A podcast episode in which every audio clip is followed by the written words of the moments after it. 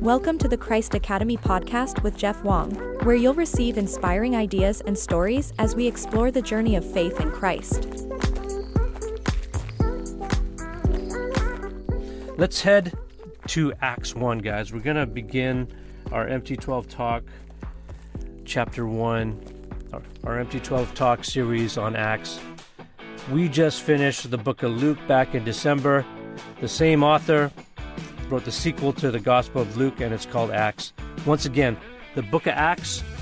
Uh, let's go back to Luke. Once again, the book of Luke was about the birth and the life of Christ. The book of Acts is about the birth and the life of the community of believers, what we call the church. And I'm not talking about the institution of the church. I'm not talking about a building. I'm talking about the people that are followers of Jesus, students of Jesus, disciples of Jesus. And then it's about, in terms of Luke, was, was about the, the main character was Jesus.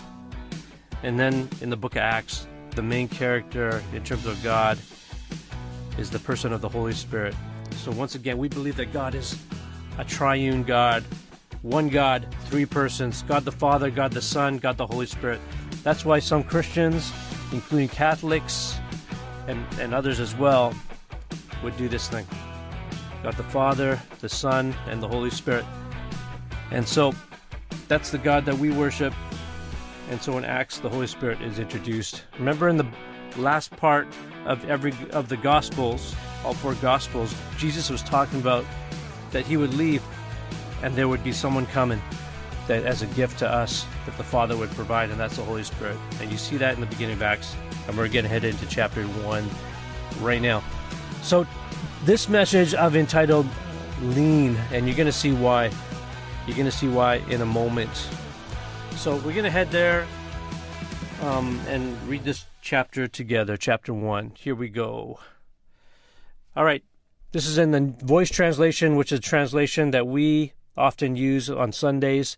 It's really great for readability and it's fresh. All right, so here we go. Read it out loud with me. This is the living word of God. There's just something about getting God's word in you. If you never read it out loud with us, let's go ahead and do that. This is a part of your personal worship with God. So, this is the word of God. Acts 1, verses 13 to 26. Back in the city, they went to the room where they were staying. And by the way, these are the believers, these are the followers of Jesus. A second floor room. This whole group devoted themselves to constant prayer with one accord. Peter, John, James, Andrew, Philip, Thomas, Bartholomew, Matthew, James, son of Alphaeus, Simon the Zealot, Judas, son of James. That's the other Judas. A number of women, including Mary, uh, Jesus' mother, and some of Jesus' brothers. As the disciples prayed, Peter stood up among the group of about 120 people and made this proposal. And let's forward to the next page. Verses 16 to 17, Peter said this My friends, everything in the Hebrew scriptures had to be fulfilled, including what the Holy Spirit foretold through David about Judas as you know, Judas was one of us and, in, and participated in our ministry until he, he guided the authorities to arrest Jesus. Verse 18. He was made, you know, sorry, he was paid handsomely for his betrayal, and he bought a field with the blood money. But he died on that land, falling so that his abdomen burst and his internal organs gushed out. Next page. Verse 19 News of his death spread to everyone in Jerusalem. So Judah, uh, Judas's property is known as Hakeldama, which means field of blood. In this way, one of David's psalms was fulfilled. May their camps be bleak, with no one left in any tent. But the Psalms also included these words, and he quotes, Let his position of oversight be given to another person. So we need to determine his replacement from among the men who have been with us during all the Lord Jesus travels among us. Next page. From his baptism by John until his ascension, we need someone to join us as a witness of Jesus' resurrection. Verse 23 the group put forward two men Joseph, who was also known as Barsabbas or Justus, and Matthias. The disciples said, Lord, you know everyone's heart. Make it clear to us which of these two is your choice. Verse 25 To take on this ministry as your apostle, replacing Judas, who went his way or his own way to his own destruction. Then they drew lots, and the lot fell on Matthias. So he was added to the eleven apostles to reconstitute the twelve. And so here we have the first chapter. Last week we actually read the the first few verses, verses one to four, and then there's a few verses after that, and then we continued it here, verse thirteen to twenty six. And there's a lot of there's a lot of things happening here. Let me let me just reverse us for a second, going backwards. Um, back to verse 13. And so you can see here, after Jesus ascended, which is in the previous verses, even before even before he ascended, we, we read that he spent 40 days. He spent 40 days with the disciples. He wasn't just, just there for uh, one sighting or two. He spent 40 days with the disciples with those that were followers of him. And then when he ascended, he also had promised the gift of the Holy Spirit, and he told the disciples, he told his followers, wait in Jerusalem. Don't go back, don't go back to Galilee. Wait in Jerusalem until you receive the gift that my Father, the, the Heavenly Father in heaven, is has promised you. And so they went and they went back to this room, and it, it, talks about the second floor room. In a sense, it was an underground room, although it was on the second floor. Metaphorically speaking, this is a this is an underground room where they're meeting, and they and they, they were continuing to meet. They often met there, the scripture says, and then the whole group of them, all of them together, they devoted themselves to prayer. They just kept they kept praying. There was Peter, who is also called Simon Peter. In the Chosen series, he's often called Simon. There's John and James. You recognize uh, there's uh, you know and Andrew and, and Philip and others as well. And and the women were there too. A lot of the women, Jesus' mother and other female uh, followers of Jesus. And also it says that some of Jesus' brothers were there. I believe that it is likely that Jesus' brother James was also there. And that's significant because James wrote the book of James that's just after the book of Hebrews in the New Testament and it's a very powerful and practical book. But there must have been something about Jesus. I mean, there was something about Jesus, but if your own family believes you and follows you, that's even more credibility because they know you. They've seen you growing up. They would have known if you were a complete jerk, if you were if you're an evil person, if you're doing things, even the smallest thing that was evil. But here, Jesus' brothers and his mother Mary were there, and they continued. They continued to follow Jesus, and they were there with the rest of the disciples. And this is powerful. Just a small thing, just a small thing shows us that we can trust Jesus more. And then, as the disciples prayed, then Simon Peter he gets up if you if you remember from watching the Chosen series, uh, if, if you can picture Simon Peter and what he was like, well, he he stands up and he's amongst in this room. There's 120 people. They're jam packed, most likely in this room. Um, I imagine this wasn't a huge room. It's, it's, it's probably like your average room, but there's 120 people that were jam packed in there as followers of Jesus and wondering what's next. What's next? Remember, before Jesus ascended, they asked him Lord, is this is this the time right now where you are going to establish your kingdom? Meaning, are you going to establish your kingdom and overthrow the Romans right now? You were crucified, you resurrected. Is it going to happen right now? And Jesus said, only the Father knows the time of when when His kingdom will be fully established. But they are to wait here for the gift of the Holy Spirit. And so Peter stands up and he's he's there and he's going to address he's going to address the 120 people. Remember, Simon Peter, he's not a public speaker. He's not a pro. He's not an executive. He's not a CEO. He's a fisherman. He's just a fisherman with his brother, with his little, with his small business, struggling to make it work. But the Holy Spirit of God is motivating him and inspiring him to speak, and he gets up with courage and he speaks. He comes he comes forward to address the whole group of them. And then he, he has the wisdom of God come on him, and he's able to describe that in the that that uh, that things had to be fulfilled in the scriptures. He realized he must have realized in that moment, perhaps even earlier, that there were scriptures that were fulfilled in what happened with Judas. And if you remember, out of Jesus' disciples, the 12, there's one that was a betrayer. There's one that would sell him out, literally take money. The scripture t- describes it as blood money, so to turn over Jesus to the religious leaders so that they could kill him. And man, did he regret it. He bought a plot of land for a small farm, but he couldn't live with his, himself and he hung himself. And the scripture describes his guts even fallen out and that this land is cursed. But Simon Peter says, My friends, everything in the Hebrew scriptures had to be fulfilled, including what the Holy Spirit foretold through David. David about Jesus.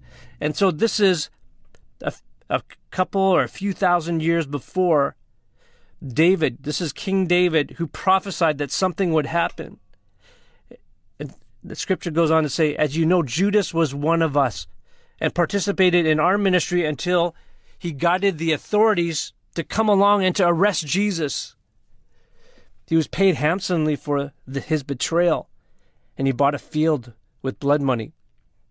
But he died on that land, and he talks about that.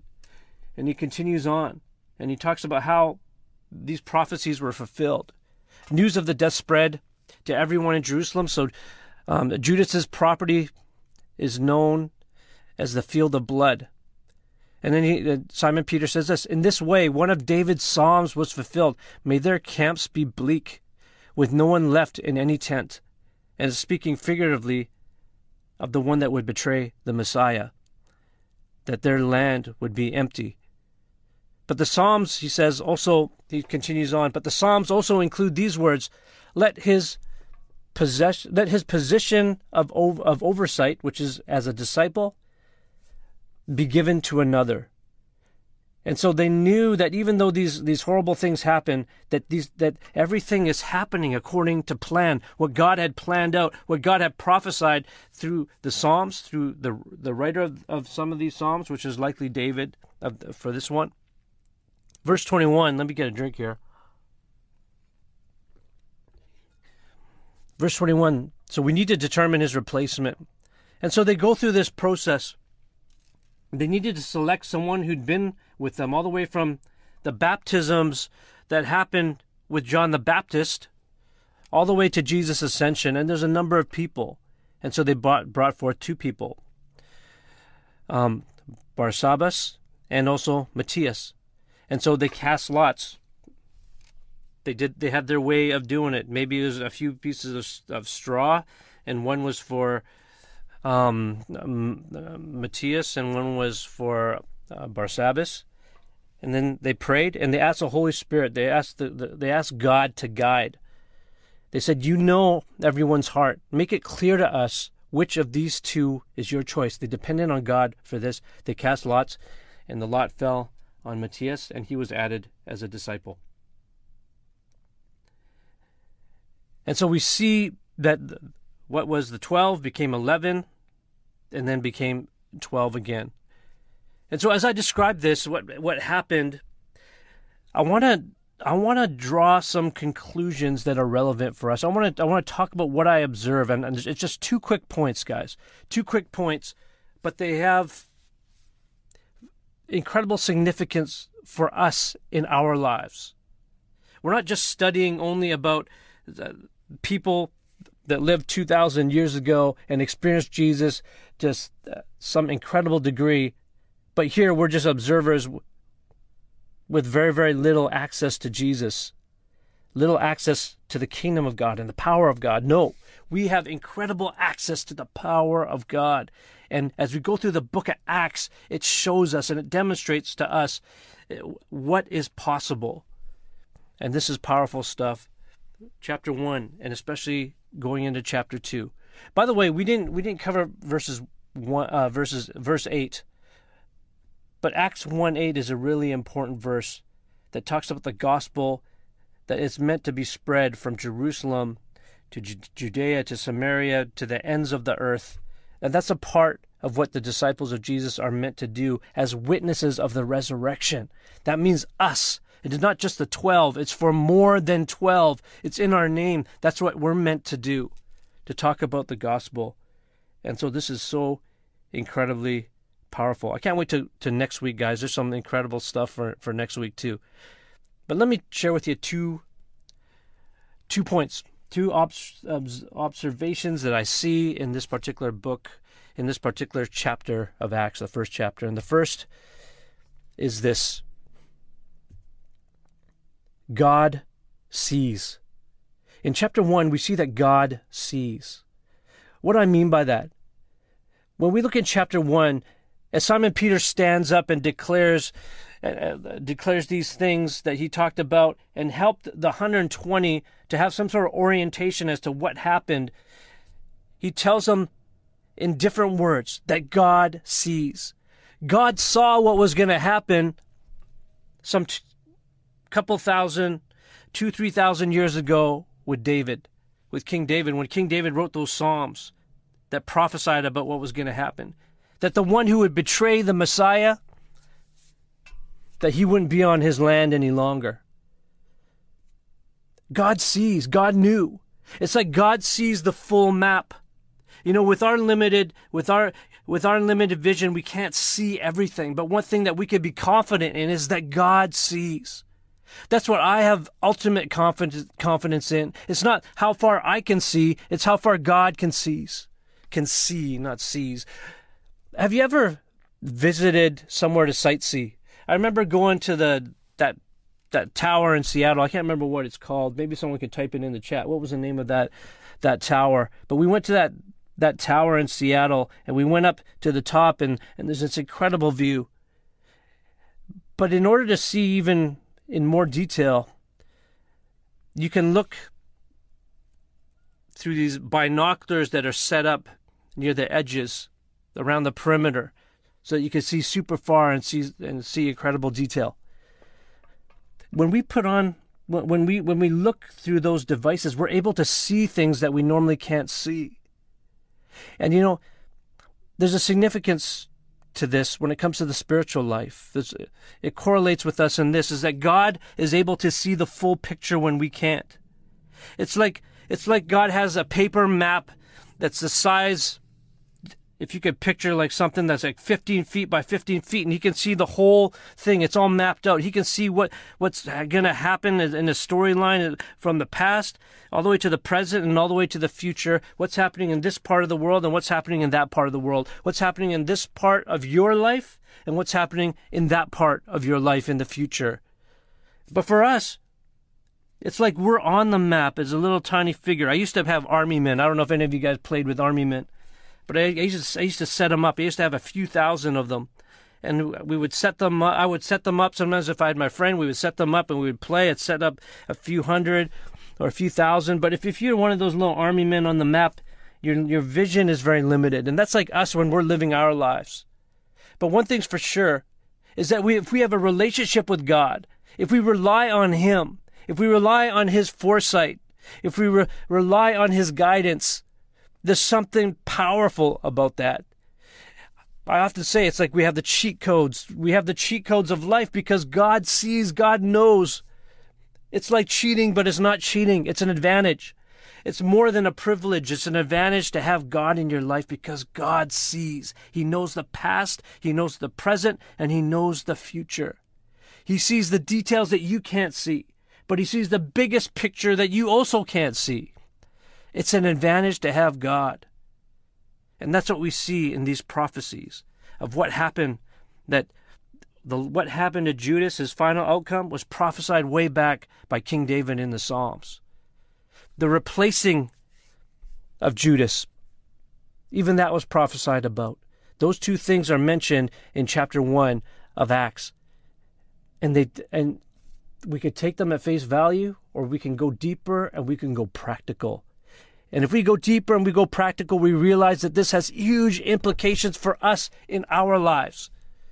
It doesn't matter if it's if it has to do with school, if it has to do with a job for the future, if it has to do with a life partner for the future, if it has to do with a major decision to move, if it has to do with the smallest decisions in your life. God sees and you can rely on him. That's the power. That's the power that we have. That's the advantage that we have is that God sees. God knows. God knows exactly what's going what's going on. You know, there's a board game that if you know if you know me, if you know my family, if you know our community, there's a bunch of us that are into board games. We're into a whole bunch of things, but board games is one of those things. There's a board game that we've never played together. We've played it in our family like years ago, but and we have it on our shelf. It's called NY Chase, like New York Chase. It's a it's it's it's a it's a board game that's based on an original game called Scotland Yard, and everyone who's playing uh, is playing collaboratively on one team. But there's one person who knows where the criminal who's escaping, where they're going through the city trying to escape, but no one else can see. It's only the person who who's the the one um, uh, calling calling out where that where the coordinates. It's only that person who can see. Everyone else, everyone else can't. And so, um, and actually, the people playing collaboratively are all the other players. The other one who's is actually moving the criminal around invisibly, but that person can see, and that person is the criminal. But in our case, the one who can see is not the criminal. The one who can see is the one that loves us, the one that actually created us. He's the one who created the universe. He's the one that is all powerful. He's the one that demons are afraid of. If you can wrap your if you can wrap yourself around that concept, even demons are afraid of God.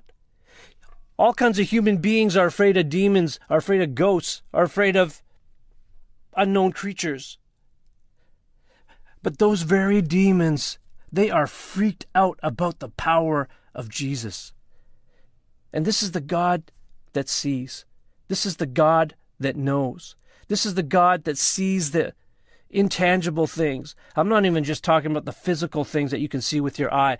I'm talking about He sees and knows the chemistry that's going on in your body and in your brain. He knows the chemistry that's going on in someone else. He knows the feelings that you're feeling feelings of being overwhelmed or feelings that where you need something new in your life and you need excitement. He knows the excitement that you're experiencing and that you're celebrating. He knows the temptations that you're facing. God sees. He knows the guilt that you feel when you do something horrible when you do something that you regret. He knows the shame that you feel. He knows the things that you would never ever do in public because it's just too shameful. He sees and he still loves you. That's the power of God. That's the power of his level of love, his agape love. God sees. And we see that in the book of Acts. And it, we should be excited about that. We should be blown away about that because God knows and God sees the whole map before him. The second thing I want to point out today is this is that we can lean on God. We can lean on God. I remember when I was growing up, I was in elementary school. Sometimes when we're hanging out with our friends, we would do this little thing like we'd put our our elbow on our friend's shoulder and we just lean on them. We and we even try to put extra extra weight on them. Sometimes if you're fooling around with your friend, you just if they're leaning on your shoulder, you just move it and then just kind of fall a little bit. But we used to lean on each other and just play around like that. It reminded me of this concept that we see in this chapter in verses 24 to 26. As the apostles were trying to figure out who is the guy that is going to replace Judas, what did they do? They didn't do they didn't do in-depth interviews. They didn't they didn't use the latest principles like management principles. They didn't even use common sense. They didn't even use common wisdom. What they decided to do was to lean on God. They knew that God sees. They knew that God knows. They knew that God sees the whole map. They knew that God is in control. And they knew that God has a plan that is unrolling before them. They knew that God knew all of this beforehand. And so they chose to lean on God. And the thing is, when we lean on God, God doesn't play a joke on us. He doesn't move his shoulder away. He know they knew that God isn't a cruel God, that if we choose to lean on him and to trust him, that he wouldn't move out of the way.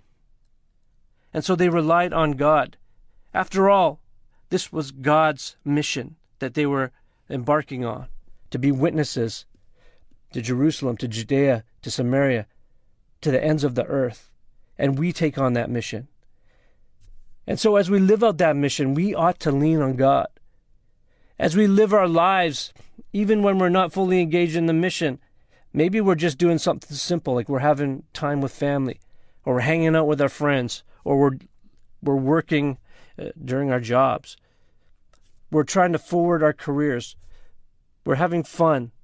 We're engaging in the things that we enjoy. It could be hiking. It could be dancing. It could be making music. It could be writing, whatever that might be. It could be cooking. It could be gardening.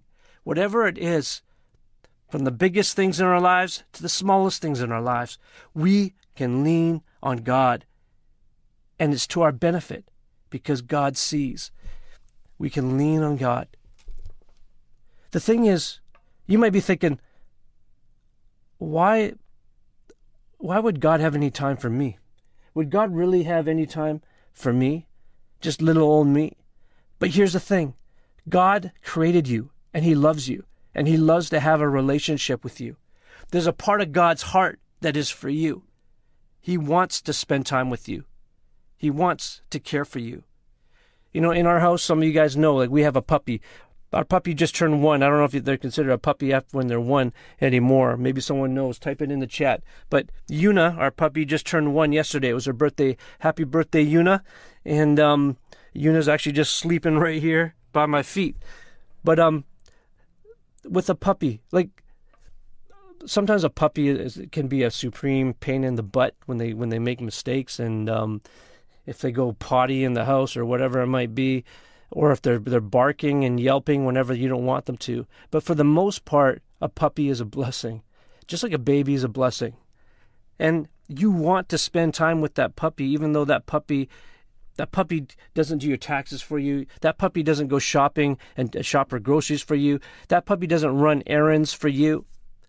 That puppy is pretty much useless except for being cute and maybe being a little cuddly. And but you want to spend time with that puppy because you love that puppy. And that's the same thing with God. In a sense, we are God's puppies. He loves to spend time with us. He wants to be involved in our lives. He's relational with us. God's not just all about the task and, and all about the mission. He just loves us and he loves to spend time with us.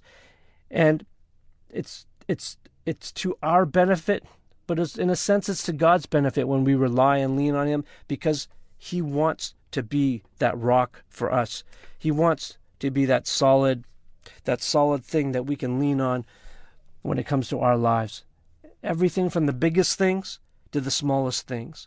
Who you should date, who you should marry, who you should continue to be friends with, and who you should not. Where you should go to school, where you should drive, where you should go for your vacation God should be involved in all of it and wants to be involved in all of it and can give you the advantage if you allow Him to because God sees and you can lean on God. This week, this day, onwards, change the way that you operate. Change your mode of living to one where you recognize that you have a huge advantage when you rely not just on your sight, but you rely on the foresight of God and where you, you lean on Him and you trust Him. There's a scripture that me and my brother and um, and others memorized when we were a part of a a youth program in the church that we grew up in. It was called Explorers. It's kind of like a Boy Scouts, but kind of a Bible oriented Boy Scouts. And we did things that were really fun, played hockey, but we also memorized scripture. And one of those scriptures that I memorized has stayed with me and impacted me, and God has used it to remind me and guide me throughout my life. And that's Proverbs 3, 5, and 6. And the scripture says, Trust in the Lord with all your heart, without relying on your own understanding. In all your ways, acknowledge Him, and He will make your paths straight. Did you get that? Lean on Him, rely on Him. Trust in the Lord with all your heart. Lean not on your own understanding. Don't lean on yourself. You lean on God without relying on your own understanding. And when you do that, you're able to receive, to achieve greater things than you could on your own. Some of us have felt so alone through different parts of our lives, maybe even right now. But I want you to know you don't have to be alone because God can be there with you. And in most cases, God is already there with you. And you just have to know that He sees, and you just have to know that you can lean on Him. You can lean on Him. And by the way, memorize that scripture Proverbs 3 5 and 6. There's another scripture in the Psalms that says, I've hidden your word in my heart that I might not sin against you. When we take God's word and we hide it in our heart, the Holy Spirit is able to use that to guide us to keep us from sinning and doing things that are evil, that are wicked. And it's a powerful thing. Hide his word in your heart so that you don't sin against him.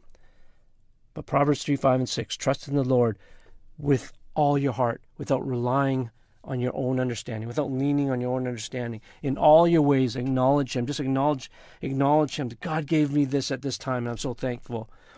I got another decision to make over here. I'm going to acknowledge God, you're a part of this. Help me to know which way to go, left, right, or to stay center, or to stop, or to proceed, whatever it might be. Acknowledge Him in all your ways, and then He will make those crooked, crazy paths, He will make them straight, where it's easier for you to walk, where it's easier for you to navigate. Your life will be better when you lean on God. All right, so let me close us here. Once again, I want to remind you this day onwards, live your life knowing that God sees. Take advantage of that so that you have that advantage. And as you do that, lean on God. Lean on Him. Know that He's good. Know that He has your best interests in mind. Know that He has time for you. Know that He wants to guide you, to provide for you, and He wants to succeed. If you don't succeed, it actually makes God look bad if you don't succeed in your life. The more you lean on God, the more you will succeed in life. The more and the more that God will receive glory. All right, let me pray for you guys. God, thank you for these scriptures in Acts 1. Thank you for the power of your scriptures. Your scriptures are alive. They're not just literature, they're not just words on a page. But your logos, your word, is alive. And so when we intake it, it's living food, spiritual food for us that doesn't just, just nourish our soul, it produces life within us and it guides us. It produces fruit, and we're grateful for that. So, with all our people in our community, those that are tuning in, those that are even just curious, those that are, that are experimenting with faith in Jesus, we just pray that you help us to internalize your word, to know that God sees, and to rely on Him, to lean on Him, so that our lives can be the most fruitful, the most impacting, and the most exciting they possibly can be. I pray for each one of each one of those that are listening right now that that would be the case for them. More life, more power, more love, more fruit, all in the powerful name of Jesus. Amen. Amen. Amen. Thanks for tuning in, guys. Next week, we're going to Acts 2, and things are going to get more, pow- more powerful, more potent. As you, as you head into Acts 2 with your life groups today, I mean, tomorrow onwards, man, be praying for the power of God to be unleashed in your life group. God wants to do something really, really powerful.